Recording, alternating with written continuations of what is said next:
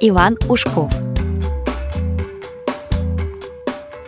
В 1898 году, после смерти Петра Ушкова, его дела перешли в руки сына Ивана, тогда 24-летнего члена правления.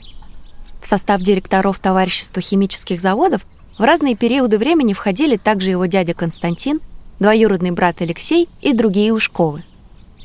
Владелец предприятий большую часть времени проводил в Москве и довольно редко приезжал в родные края.